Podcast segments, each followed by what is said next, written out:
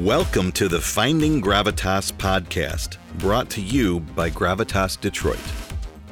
Looking to become a more authentic leader? Finding Gravitas is the podcast for you. Gravitas is the ultimate leadership quality that draws people in. It's an irresistible force encompassing all the traits of authentic leadership. Join your podcast host, Jan Griffiths, that passionate, rebellious farmer's daughter from Wales, entrepreneur, leadership coach, keynote speaker, one of the top one hundred leading women in the automotive industry, as she interviews some of the finest leadership minds in the quest for gravitas.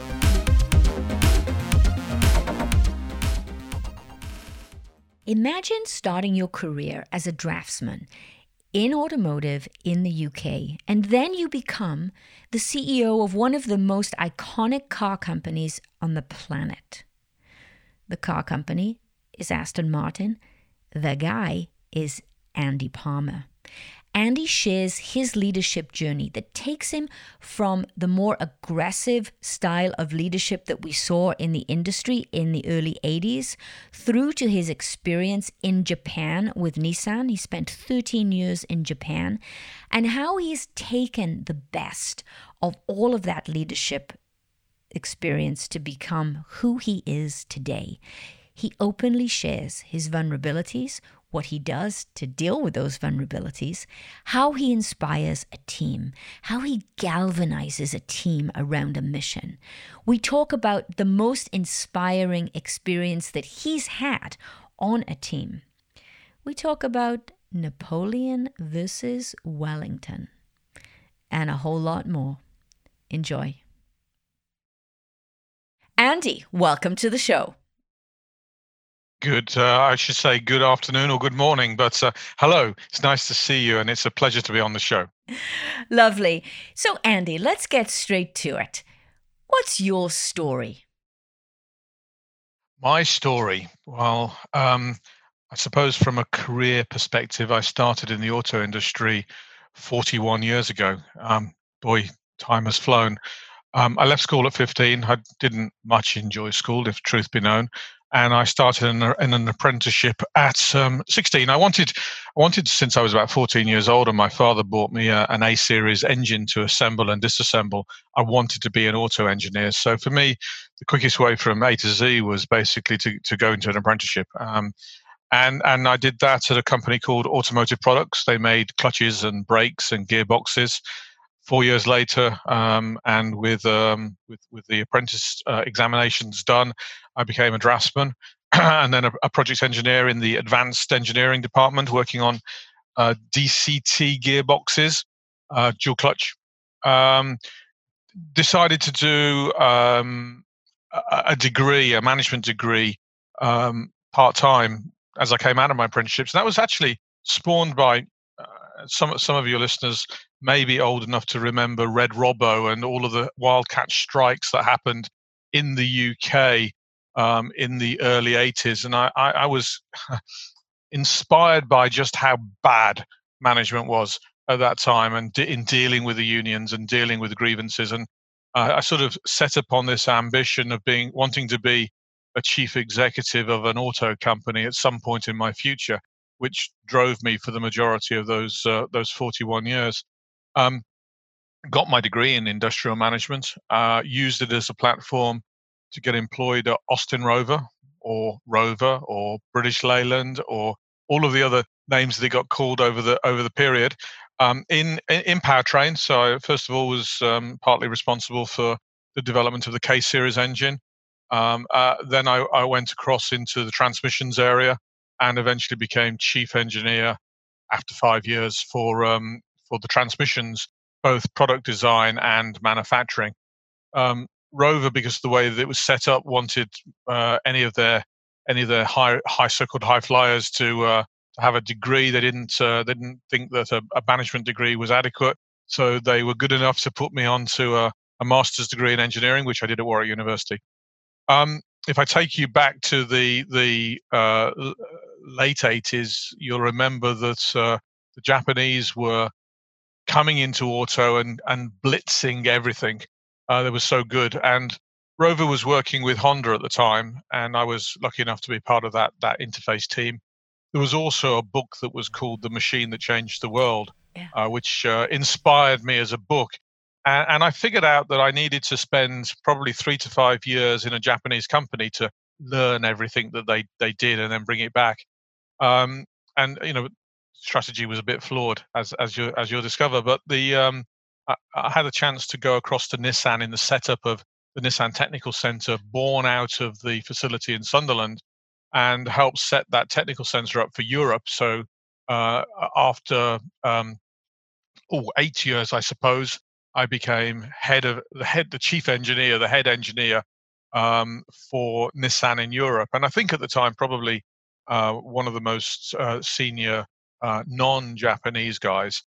Um, uh, so uh, yes, I went across, as you can tell, I went uh, the, the, the three-year, five-year plan didn't work because I was ten years in, in Nissan in Europe. And then the Nissan relationship with Renault was born, uh, essentially a takeover of, by, by Renault. And um, with it very quickly, Mister Ghosn uh, recognized he had a failing business in light commercial vehicles. And I was given two weeks notice to uh, go and transport myself and live in Japan.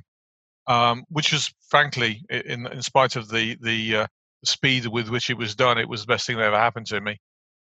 The opportunity to experience a different culture, uh, and I was thirty. I lived thirteen years in Japan. Initially, uh, running the light commercial vehicle business, then being promoted to uh, to the uh, executive vice chairman of of planning, which grew into include sales, marketing, Infiniti, zero emissions, I T. Um, many of the functions in Japan, and uh, latterly in two thousand thirteen saw me t- being promoted to uh, Chief Operating Officer um, of, of the group, of course reporting directly to Mister Ghosn. Um, it became obvious uh, that I was never going to make the C E O job. Um, Mister Ghosn had made it very clear that a future future leader would be Japanese and the future leader in, in Renault would be French. And uh, I don't have either of those passports. So Um, as these things tend to happen in one's career, almost the next day I had a call from uh, the owners of Aston Martin saying, would you like to become the chief exec of, of Aston Martin? And the idea of taking what was then thirty-five years of automotive knowledge, taking it back to really the village next door to the one that I went to school in, uh, taking that skills back home, going with what was essentially the last British car company, uh, it's still still in, in private hands. That that that that inspired me to go back and try. And um, basically, I had four of the, the the best years I've ever had, where we were able to to recreate the portfolio, start the planning and the and the execution of the first uh, S U V, and take the company public. I have to say, after having taken the company public, it became quite difficult. We entered into a quite difficult phase. Nevertheless, in that eighteen months of being public, what I learned, and that's, of course, from both the things you did right and the things that you did wrong, but what I learned during that period is is, is immense, and I think equips me very well for the future. Um, I left Aston um, in, in, in May this year, and now start to think about a, a future career, uh, which is likely to be rooted in uh, in, in transportation, probably uh, with a with a, a very heavy green bias. And, and as you've already seen, I've taken on the chairmanship of Optare, which is a bus company, uh, but with an ambition to be uh, basically an E V company. So we, we're we're in the progress or the process of turning that into something interesting. And I'm sure over the, the next twelve months, uh, hopefully I'll be able to announce some of the other things I'm, I have ambitions to do.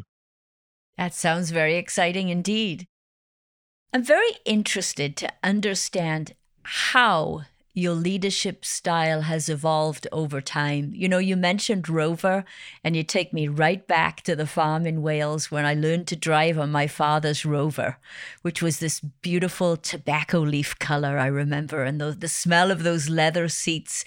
And it was such a, I mean, it was it was a tank of a car, right? But it was something that I think a lot of people in Britain aspired to own, right? To have a Rover. It was a lot of prestige to it. Um, but I'm very interested to know how your leadership style has evolved over time. So take us back to maybe the the days in uh, British Leyland and compare and contrast to then coming up through Nissan and uh, Aston and where you are today. Yeah, indeed. My, my leadership style has changed enormously over the years. Um, and I, I hope for the better. And by the way, I hope I haven't stopped growing and, and that will that that will continue. And I think one of the key points is is I, I would implore to everybody, don't don't get stuck in one style. Um, Rover, Austin Rover, British Leyland, all of its evolutions was a difficult environment. Um, it was a very political environment. Um, political with a little p, not with a big p. Um, you had to fight for your survival. It was very um, testosterone driven, if I may.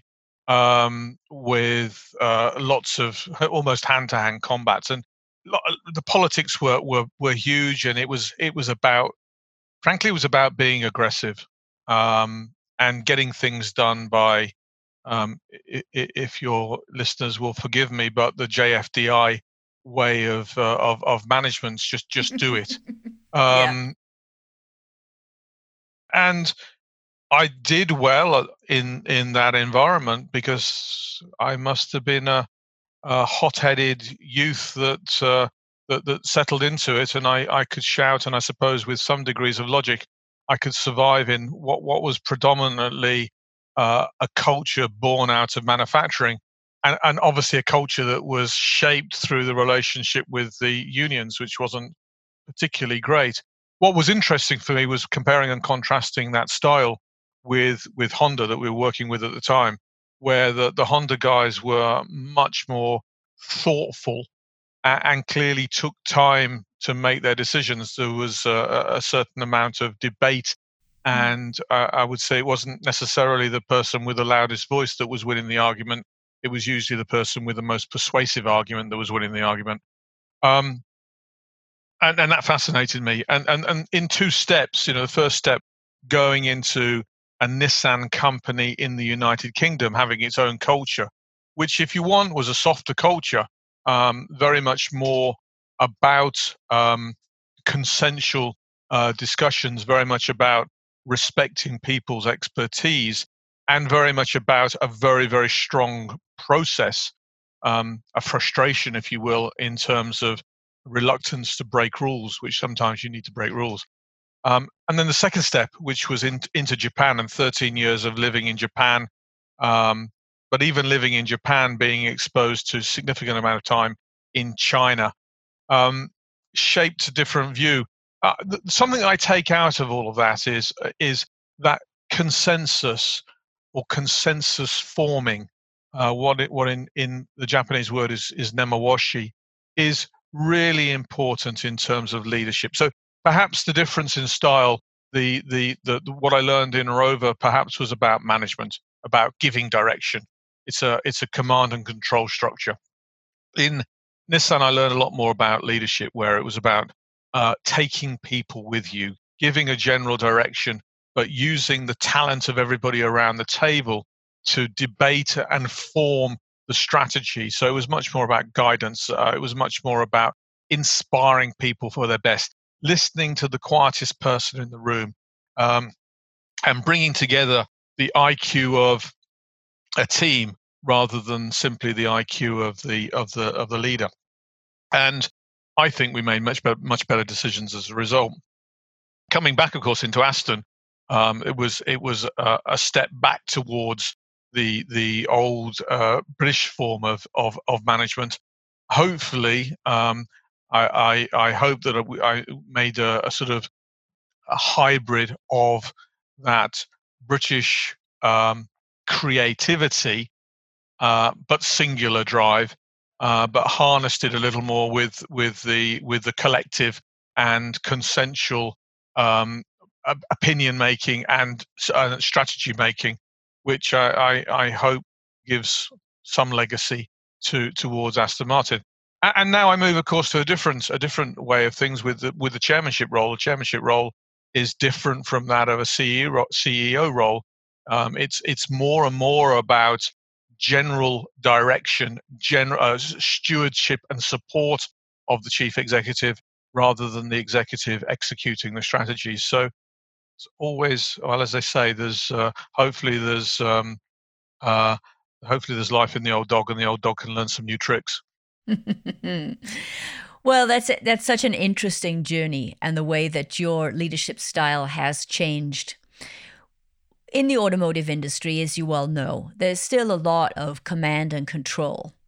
And there's a sense that if you're not operating with this sort of strength and aggression, that you may be considered weak. And I think that there are some leaders out there who No, they want to lead in a much more authentic way that's in line with who they are, and and incorporate, you know, the the ideas of the people, of the team, and maybe show some vulnerability. But the model, the leadership model, is is telling them to be successful, you need to show the people that you are in control, that it's about uh, telling people what to do. What advice would you give to people at really any level in their career that might be struggling with this? Mm. It's tough, because undoubtedly uh, the, the, there is a corporate culture in, in every company that you're in, and you need to be successful in that company. You you obviously need to know um, how to how to exist in in, the, in it and how to be successful.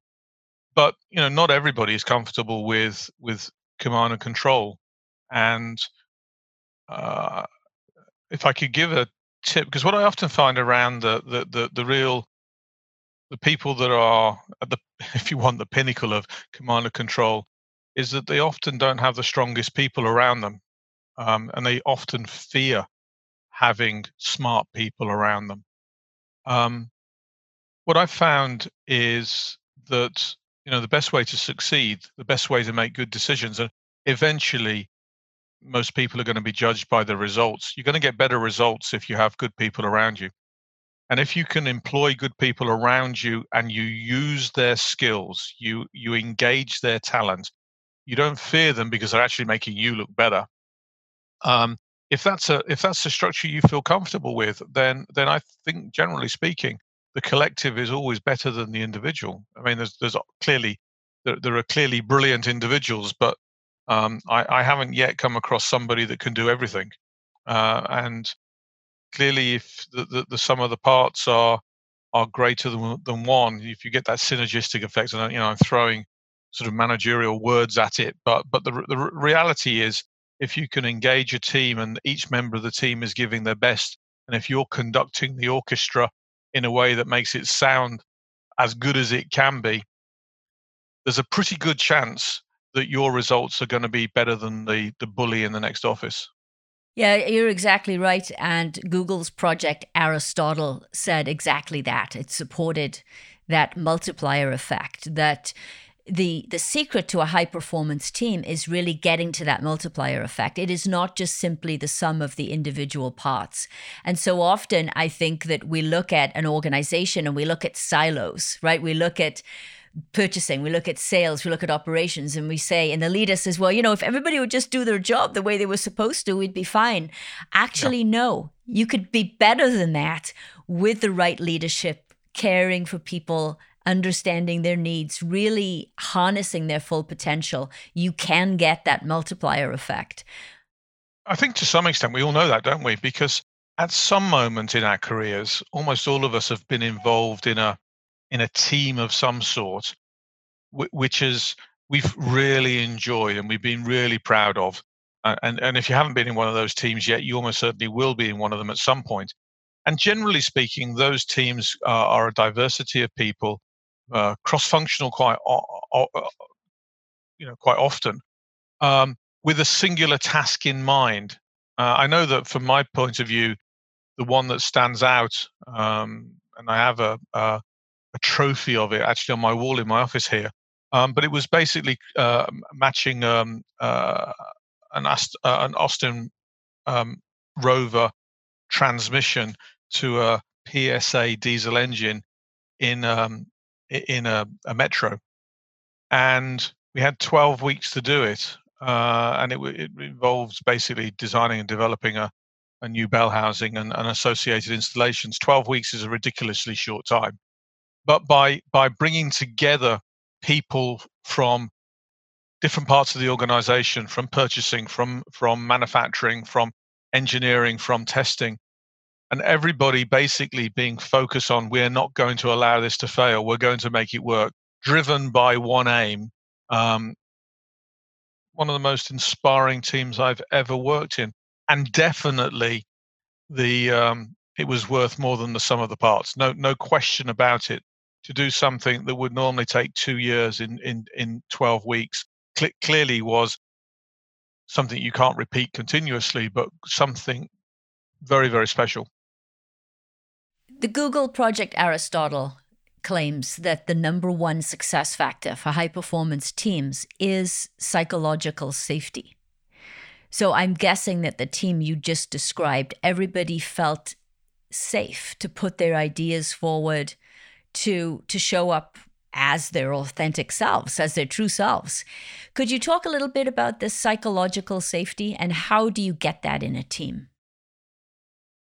Yeah, I, I look, and you can never promise more than you can promise. If you're a, if you're a, you know, a mid-ranking uh, manager in an organization, you you can't promise somebody um, you know, lifetime employment or anything like that. And in fact, even if you're the C E O of a company, you, you probably can't uh, promise that. But what you what you can, I suppose, do is, first of all, demonstrate through your own actions that you're not there to simply take the credit for everybody everybody else's hard work. You know, t- t- team working is also about team reward, uh, and, and making sure that your bosses see where the real work is being done.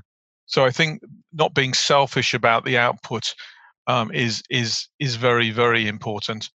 And I think, you know, security also comes from knowing that you're doing the good job. So I think it's it's the it's the responsibility of the team leader to engage with the team sponsors, the people that sit above the team, so that people can see access to that to the, the more senior management, and know that the thing that they are working on is inspired by, supported by, uh, valued by uh, the organization as a whole. And, and in some way, that of course does bring psychological safety. Um, The other thing I think, and it's the hardest thing in the world, um, and, and I have to say it was somewhat easier in Japan than it was when I was working in the U K, um, but it's okay to fail.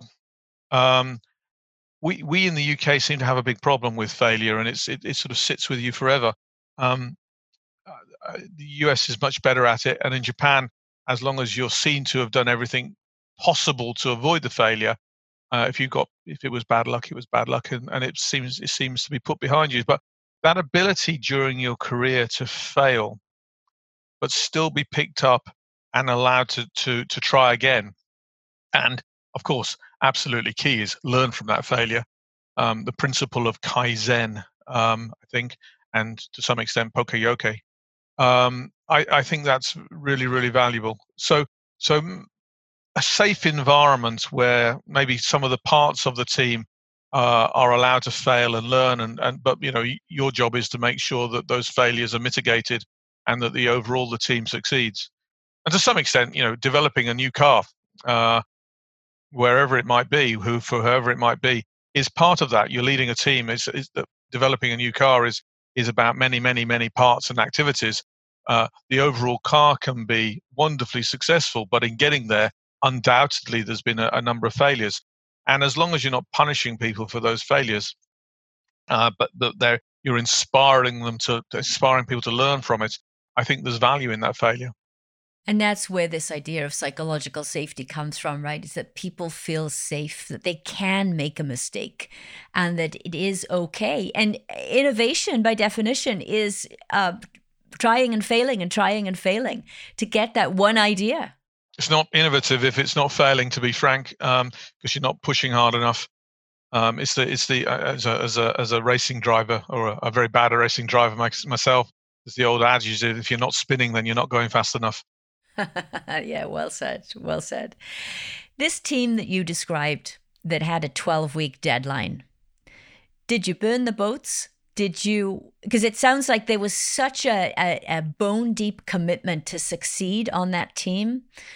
How did you, you know, somehow that team was convinced that failure was not an option, right? It was going to happen. Yeah. Did you burn the boats? How did you do that? Not, not exactly, because what would have happened if we uh, if we'd have failed? We we simply wouldn't have had a, a Metro diesel, um, or we wouldn't have had a Metro diesel until until it was successful. Um, the twelve weeks was driven by the desire to uh, reach the original job one date. Um, I won't go into the details of what happened, but basically the partner of the gearbox dropped out, and um, there was.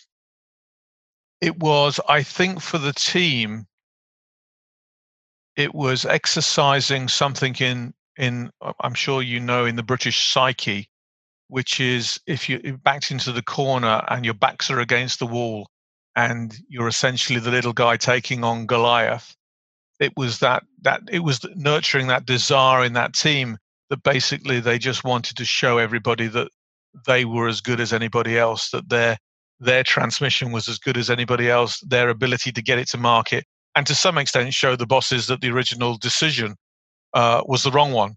So it, it didn't build it, and I do understand what you what you mean by some. Sometimes in a team, sometimes you do simply need to burn those boats and, and give give the team no other choice. In in this case uh, specifically, I think it was about allowing them to show their pride. If you want, it was a certain amount of patriotic pride, pride, pride because the you know the um, the original decision was to use a, a foreign manufacturer. Well, you talk about patriotic pride. You know, I, I am extremely proud of the fact that in your last position, you made a decision to put a manufacturing plant in my home country, in Wales. Yeah, even quite close to your hometown, I believe. Very close indeed. Tell me a little bit about the Welsh culture. Uh, what, what's it like leading Uh, a plant installation in the culture in Wales? Um, yeah, look, um, it's been tough economically in Wales. I think it's fair to say a lot of industry has has has left Wales, and even recently, there's a lot of conjecture around the future of things like Tata Steel uh, and other other manufacturing plants. So, I think what's interesting about both the Welsh people and the Welsh government is that there is no taking stuff for granted. Hmm. There's no easy meal.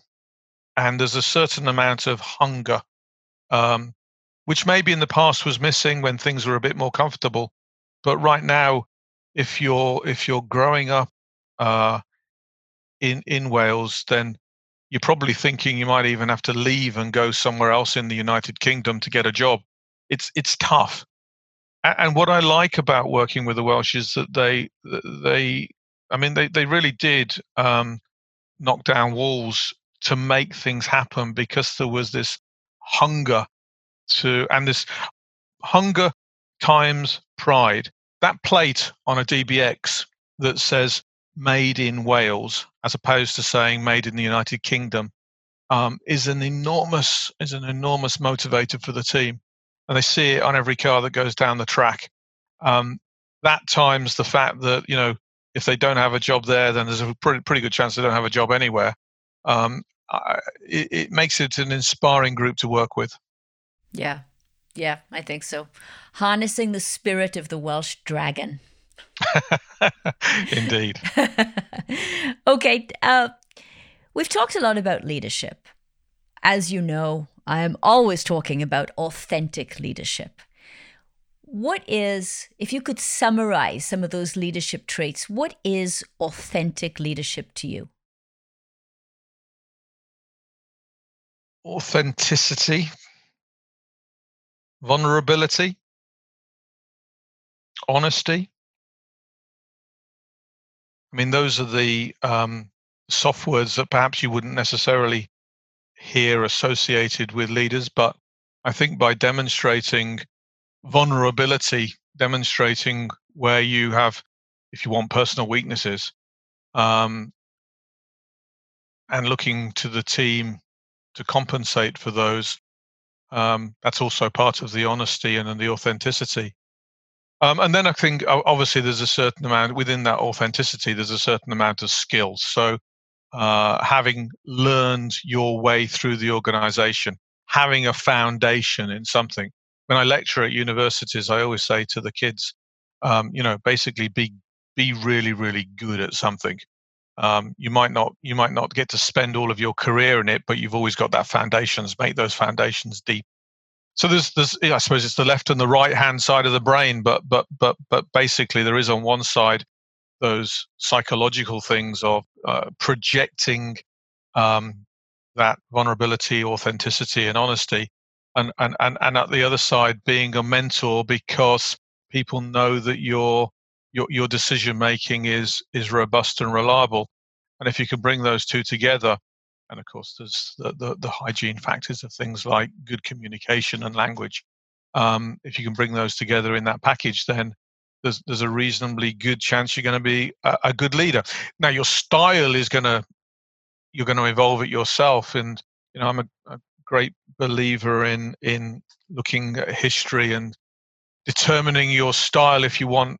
By looking around, one day I'll get round to doing a PhD in uh, in in uh, the history of, of of leadership. But um, if I can give you the the analogy that I love to to, to talk about, uh, and, and a particular battle that I've read lots about, it's it's basically uh, Napoleon facing Wellington, and the Napoleon style is very much the sort of philosophy of the helicopter, where you sit behind the battleground on the hill, having an oversight of the, uh, the the battle, and then sending your lieutenants down to direct the troops from that high-level position. Nothing wrong with it. In fact, there's an awful lot right with it, because you're giving yourself time to think and direct. Not my style. My style is is very much the style of Wellington, where Wellington would go on his horse to the to the, the parts of the battle where where the the front was waning and where it needed support. Miraculously, he never got hurt.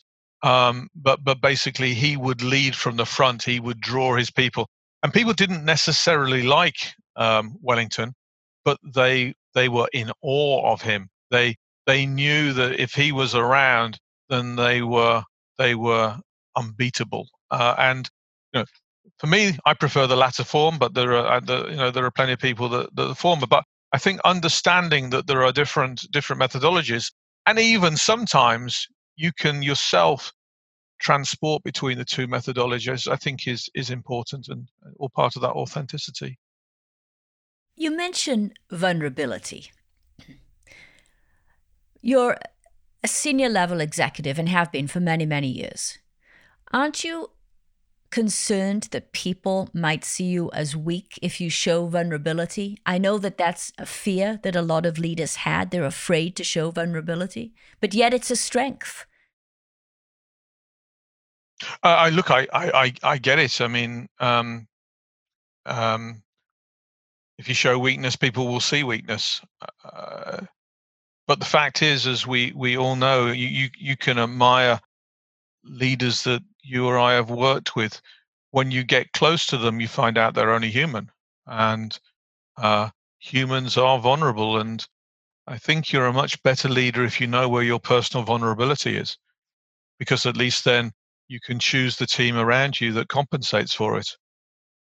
You know, I, I'm um, intrinsically quite shy. It might surprise you to hear.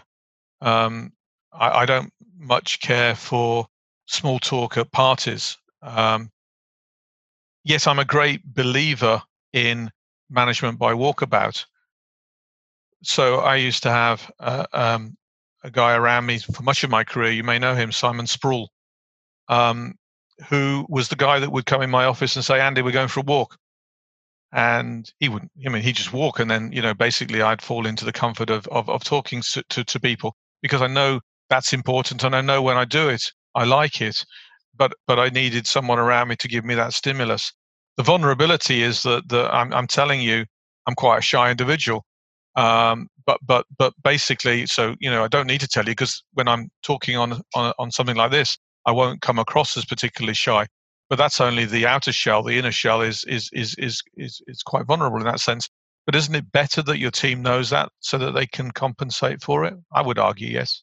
Absolutely. It is a strength, but often hard to see vulnerability as a strength. Yeah. Well, look, it's a, I suppose it's a it's a weakness if you're in a political organization, but but then again, I would I would use the weakness as a strength, and uh, and and you can you can inspire people to help protect you. So So yes, look, I, I think it, it all—it's all part of being an honest. I mean, to be an, to be a good leader, I think you need to be honest anyway, and and being honest is also about uh, admitting your shortfalls and admitting your mistakes. And I say I underpin that by saying you know, I'm a I'm a I'm a disciple of Lean. I'm a disciple of Kaizen. So it's okay to make mistakes uh, as long as you learn from them. Mm, yeah, well said. Gravitas is, to me, the hallmark of authentic leadership. It is that that ultimate feeling, a sense that just draws people in, much more than just a just a presence. It's from a leadership perspective. Leaders with gravitas are leaders that people love to follow. What is gravitas to you? I suppose um, when you reach a certain stage in your life, and some people clearly reach it a lot earlier than others, um, where you've seen what you're doing as as as being successful, when you've successfully led teams, when you've got a certain amount of experience, when you've learned how to deal with different cultures, when you have a certain confidence, one side, um, where you're able to communicate and project yourself, create empathy with people on another, and and where you're where I would say that you've got solid foundations. And this is a point where often often I think many many many leaders come unstuck, uh, but if you've got deep foundations that you can always go back and, and rely on, somehow the, the, there's somewhere within those three ingredients plus a, plus a little a sprinkle of je ne sais quoi, um, that's probably where the, the the gravitas comes from. And there are not that many people that achieve it, to be honest. We know the we know the giants of our industry, um, and there are not that many of them. Uh, and uh, every now and again, some of those giants demonstrate their own vulnerability, and uh, you find out that their foundations aren't that that strong anyway. Um, so it's a, it's a rare gift for sure. Uh, and I come back to my, my two favorite characters of Napoleon and uh, Wellington in that respect. Mm, yeah, well said. Well said. Talk to us about vision, vision and purpose. We've touched on it somewhat, but how do you get a team behind your vision? What are some of the actual things that you do as a C E O, as a leader in a major organization? How do you get people behind that vision? It's much more, we all know it's much more than producing a PowerPoint and putting a poster on the wall. How do you actually do that? Yeah, it's all about belief and insp- inspiration, isn't it? Um, I often used to refer to it as as the battle standard, the, the rallying around the flag. Um, I mean, at the end, the, the the goal that you you've pointed the team towards needs to be very clear. It needs to be simple to articulate. Um, you know, in a in a big organization, not everybody is as well informed as you'd like. Not everybody is is as smart at understanding things as you'd like. Not everybody has the same level of interest, but everybody will will understand a simple message well communicated. So if you've got that simple message well communicated, and you have you're able to demonstrate a, a, a delivery mechanism that shows it's possible. In other words, people can believe in the vision. Um, and if you're able to point out perhaps the, the things that are difficult about it, you know, you've already you've already pointed out the bear traps and the things to be avoided. And if that that vision is is something that you can be proud of as a team, um, I think that's how. I mean, that, that that's broadly how you how how you get there. Now, some people do that naturally. Some people are are very very good at talking about what they want to go and what they want to create. Um, and I'm thinking of people like you know Elon Musk, for example. Um, some people it's not quite so natural. Um, through through my career, um, obviously you can tell heavily influenced in Japan, uh, and in this case, I did my PhD on, on on this particular subject, is the use of something called a Hoshin Kanri, which directly translated means policy deployment. But if you want, it takes a it takes a vision or a policy, and it breaks it down into strategy and tactic, and gets down to the individual, the individual's annual objectives. If you want to go that deep, um, and I think what it does is it structures that story, whether it's a whether it's a, a transformational story or a equity story. Basically, it puts the bones around that, the delivery mechanism. So, for for example, in the case of Aston Martin, it was the the second century plan, seven cars in seven years. Um, in in the case of, of of Nissan, it was the Nissan one eighty. Um, in the case of the gearbox um, that I talked about, it was the uh, it, it was the um, R sixty-five uh, simultaneous engineering project. Um, but but you know, not quite so inspirational. I was much younger. But basically, the somewhere in my mind there was a vision, a strategy to get there, and, and a bunch of things that needed to be done. And I discovered this methodology of Hoshin Kanri, which helped me um, structure that for other people and helped me to explain that that vision in each of the transformations I was responsible for. When you once you have a vision, you have your people behind the vision. How do you keep it keep it real? Because we all know the higher up you go in your career, sometimes it's difficult to keep in touch with what's really going on. Now, you've already talked about you're very much a supporter of management by walking around. You you know, you, you like to walk around and talk to people. But there are other stakeholders, right? There are suppliers, there are customers. You can't get around to everybody all of the time. So how do you keep it, how do you keep it real as a as a C E O, as a senior executive? I suppose everybody has their own particular their own particular style. Um, certainly, the worst kind of transformations are the ones that only last a few weeks, where someone has a very a very good idea and goes away and hires a consultant, and they come in and they make a nice PowerPoint, and then they lose uh, they lose um, patience or they lose interest in it, and it dies on the vine. And I'm sure we've all been part of initiatives that that died on the vine because you know, something like seventy percent of all turnaround initiatives fail anyway.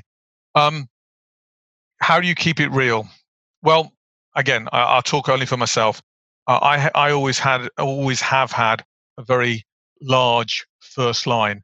So the first thing I did, for example, at, at Aston was cut out the um, what was the C O O, C F O line people. So rather than having two or three people reporting to me, I think I had twelve. Um, a flat structure is another way of saying the same thing.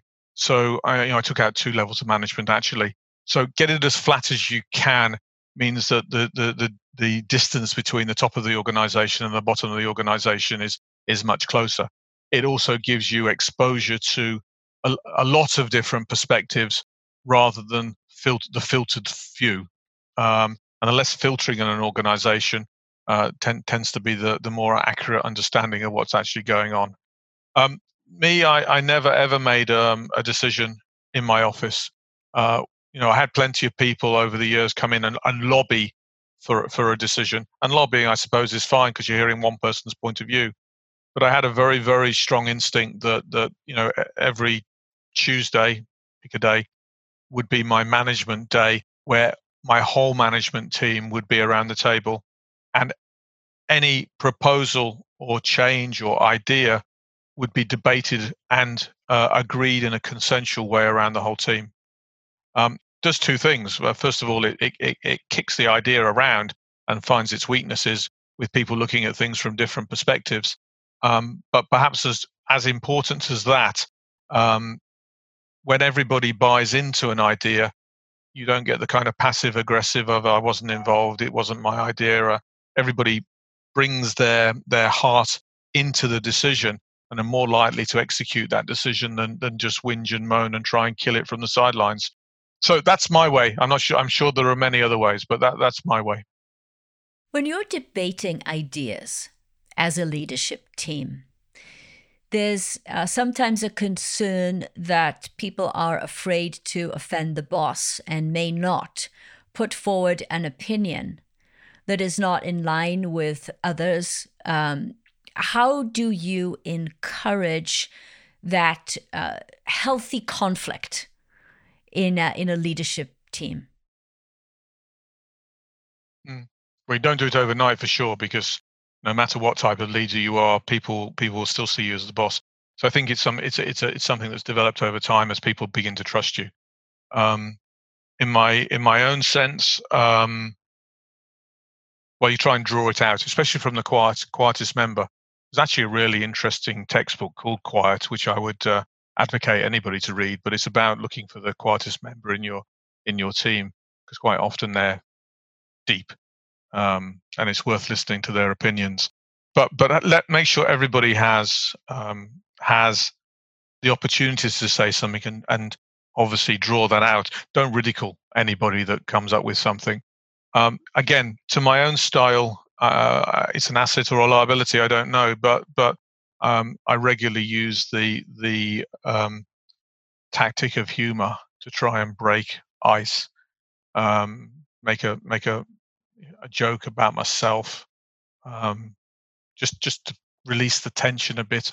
You, you know, you know uh, what English humour's like or British humour's like, so it's a bit difficult to understand. Doesn't always translate into a multicultural uh, sense, but right. but but by being by being a little bit lighthearted, and again maybe showing a little bit of vulnerability, um, eases the tension in the room, and people will tend to uh, tend to trust you more. And of course, you must never ever break a trust. Uh, if you do that once, you've broken it forever. So you have to be seen with integrity. Yeah. And I think you're absolutely right. When once people know that you as a leader are not going to make a decision be, just purely based on the last person that left your office, that it's going to be a team decision. You're going to make these decisions together. Because I, I think sometimes that you see leaders where they're only... They're only as good, their decisions are only as good as the last person that left their office. And they don't get both sides. I think you, anyway, you end up with better decisions. I mean, I'll give you an example because it's close to your heart, but um, it was a very, very, very, very, very long meeting that decided to to put the factory, the Aston Martin factory into into Wales.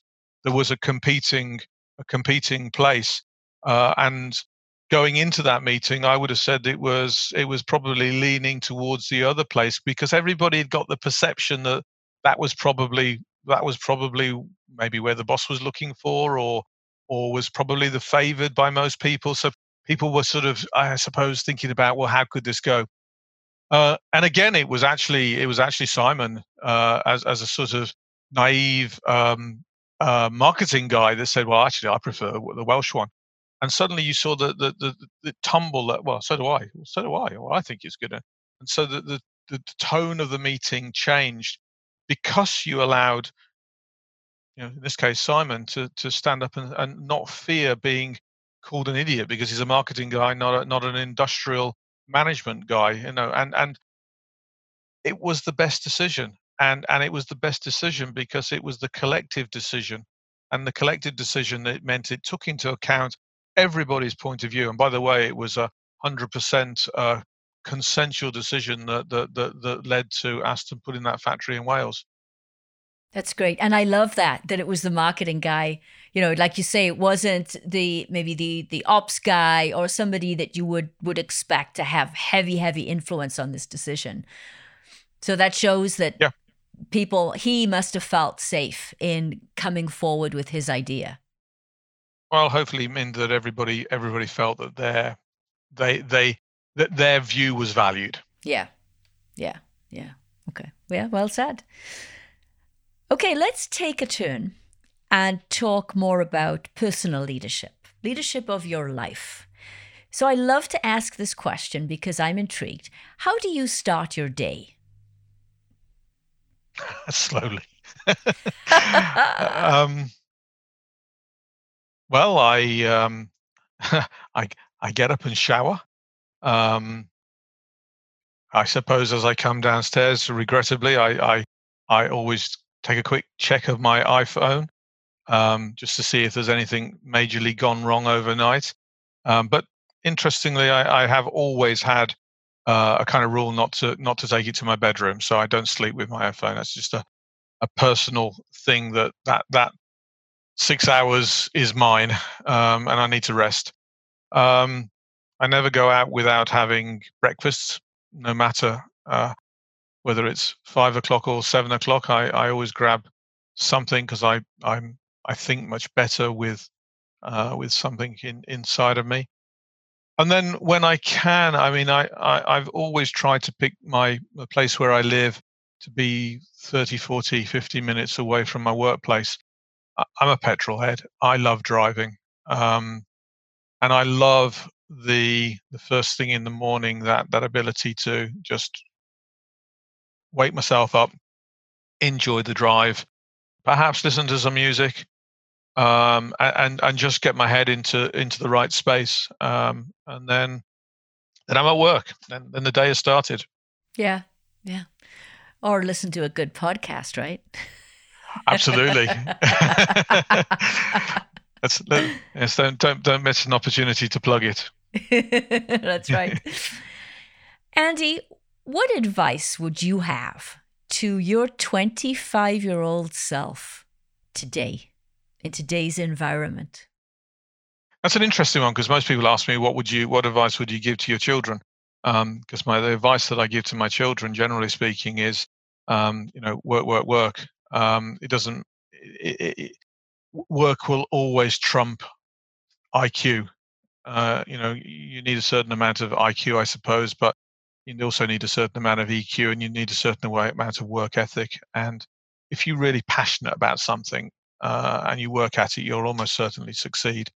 Um, which, of course, is the other side of things, is is is is try and find something that you can be passionate about, because you're going to spend you know, the rest of your life working ten hours a day at it. You might as well find something you enjoy. And that brings me back to me, I suppose, which was, I was, you know, people talk to me often about work-life balance. I'm really lucky. I've done for my whole life my hobby. Uh, I've done something that I really, really love, which is, which is motor cars, um, and I consider it a privilege to to work in this industry and work with the people that I've worked with. So, my work and my um, and in many respects my my uh, hobby are are one. Um, if I was, however, giving myself some some advice, um, it would be do some more exercise during your life. Uh, don't don't get as fat as you've got, um, because it's because it because it slows you down towards the, the latter part of your career, and um, there are all sorts of uh, nasty things you can get. So I was uh, I was really fit as my twenty-five-year-old self. I was playing tennis and playing squash, um, and I probably, within that busy schedule, um, I probably should have written into my diary, because it was the only way it would work for me. I should probably should have scheduled three times a week. Uh, one-hour tennis match, it, it wouldn't have made any difference ultimately, except that I'd be a lot healthier than I am now.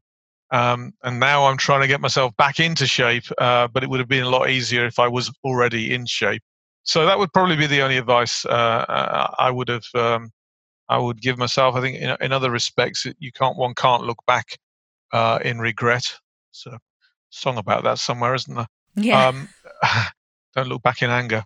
Um, You can't look backwards. You've got to look forwards. Uh, but as I say, if I was, and and the, the advice I've just recently given to my son is is is basically do everything you're doing, mate. Uh, enjoy what you're doing. Be inspired what you're doing. Work hard at it. Perhaps find a little bit of, a little bit of time to make sure you're fit as well. Yeah, and and I agree with that. I notice that, particularly when you start your career, it's so easy to get into that habit of just get up and go and work, because you're excited about it. You get up in the morning, right? You get up, have a cup of tea, and you're off, right? And And you have to stop and and think about your personal life, your health, and what you need to really position the day to get the best out of the day, and with a view long term that you want to be healthy. Yeah. Uh, later on, later on in life, not only when you're young, but later on in life. And I noticed that I would say, I think I've always had some element of fitness in my life, but I really made it a priority, I would say, the last ten years. And I didn't I didn't like it when people would schedule meetings at six thirty in the morning, because that was my gym time. And then over, as I got more comfortable in my own skin, I would tell people, you know, no, I'm not available this day, right? Not explaining yeah. why, because you don't have to explain all the reasons why to everybody, but I can't, I'm not available. And and reaching that point where I felt comfortable saying that and making a decision for me and my health and fitness, and not just automatically making every decision for work, uh, was, yeah. was a very freeing, empowering moment. I, I would, again, I, I, I, you know, I struggle sometimes to say no to people. Um, that's why I say my way of fixing it is is to schedule it into the diary. So you treat it in the same way as you would any other meeting. And if someone says they want a six thirty meeting, and you say, I've already, sorry, I've already got a, a meeting fixed at that time. So so me- mentally it's it's blocked out, and you've got a, a reason to stand behind why it's blocked out. And to some extent, if it's in your diary, same as you might go into uh, meetings that you're not particularly keen to go into, you go and do your exercise. So so I, I just, it's just, I should have done it more. I'm doing it now. Um, and, you know, I force myself now every day. Uh, there's an hour where I go and do ten thousand steps. And, um, and, and fortunately, I've been able to keep it up because it's scheduled in the diary. That's great. Now, when you say it's scheduled in the diary, you mean it's it's in your personal schedule for the day? Or do you mean yep. an actual physical hard diary? Do you keep a diary or a journal? No, I keep a, it's, it's, a, it's a soft diary. It's a, it's a Microsoft uh, uh, okay. diary, so or Outlook diary. So no, I don't uh, keep a journal. I, um, I I'm a mouse with a scurrying stuff away. I, I'm I religiously file everything. So um, uh, over the years, I've accumulated lots of stuff in terms of what I've done, and uh, somehow, somehow I think uh, it goes back to my uh, PhD days, where I think sometimes it's occasionally it's useful to look back on things. But no, I haven't written a diary. Maybe one day I'll do an autobiography. You never know. Mm, you never know. Talking about looking back, let's talk about your legacy. How mm. do you see your legacy? Well, that's an interesting debate, particularly as I'm I'm evolving into an, as a new new roles at the moment. Um, I think I would answer that in two ways. The way I look at my legacy, I look at it in two ways. Uh, one is I'm fortunate enough to work on product that I love, which is the car, and I can point to cars, and I've been lucky enough to to be involved in the leadership of of. hundreds, if if not close to a thousand, um, and I can mark my career by certain key key cars. Um, the nice thing about cars is they stay around an awful long time. But for example, uh, early part of my career, I led a team that that managed to um, package a catalyst into the Mini, so into Isigonis's Mini, the the old Mini, not the new one. And that kept that product alive for a few more years where it could easily have died and gone out of existence. So I look with great affection at the Mini. In fact, you can find just here a little model of a of a Mini, which reminds yeah, me of of of, uh, of that particular job. Um, you know, that was my milestone at Rover, I suppose. And uh, I think towards Nissan uh, cars like the Qashqai, cars uh, like the Altima.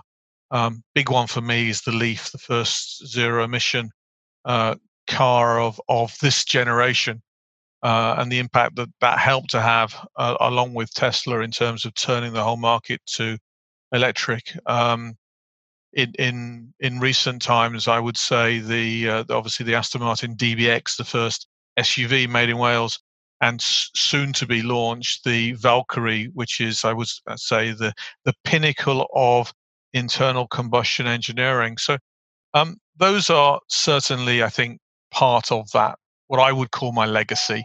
Um, and then on the other side, what I would like to be my legacy is really about the um, education of apprentices, you know, leaving behind me the guys that I've helped create apprenticeships for, have helped to nurture, um, and hopefully we'll go can't go on to and, and continue and perhaps be the future Andy Palmer.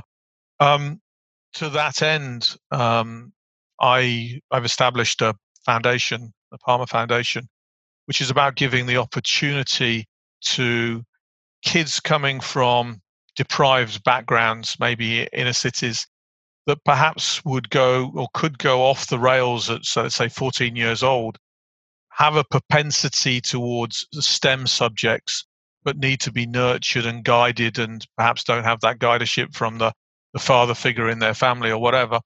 Help them onto an apprenticeship, um, sponsor them, pay their salary, in short, for the first two years. So, and then at the point of eighteen years old, either find a, an employer that will complete their apprenticeship or get them into the university system.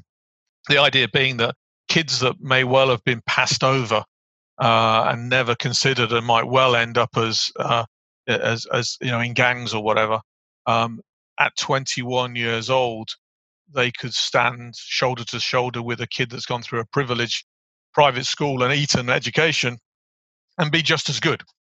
And you know, those at the moment, those are small numbers, um, uh, but hopefully, uh, as the foundation grows, I sincerely hope I can find a funding funding mechanism that that will allow that to grow and grow and grow, and that we can see British kids going through STEM subjects, and you know, who knows, have a big ambition, maybe one day internationally. Yeah, that's wonderful. That's a great legacy to have. Well, I would like to thank you very much for your time today. And I have to tell you, I'm tremendously excited to see what the next chapter is for you. This incredible career, but the different cultures that you have really worked in, and you really, I mean, you know, you were in Japan for a long time. This wasn't just a stint or, you know, a couple of years uh, experience being a leader for a short period of time. You really understand the culture in uh, many different countries. And as you said, it, it's evolved your leadership style. So where you go now after this could be anywhere. I think it's very exciting, and I can't wait to see what it is. So thank you again for your time today. My huge pleasure. It's been, it's great, it's been great fun talking to you. Thank you, Andy. Thank you. If you enjoyed listening to this podcast and you found something of value that will help you on your quest for your gravitas, then please share with your friends and colleagues and subscribe. Visit us at gravitas detroit dot com to find out more.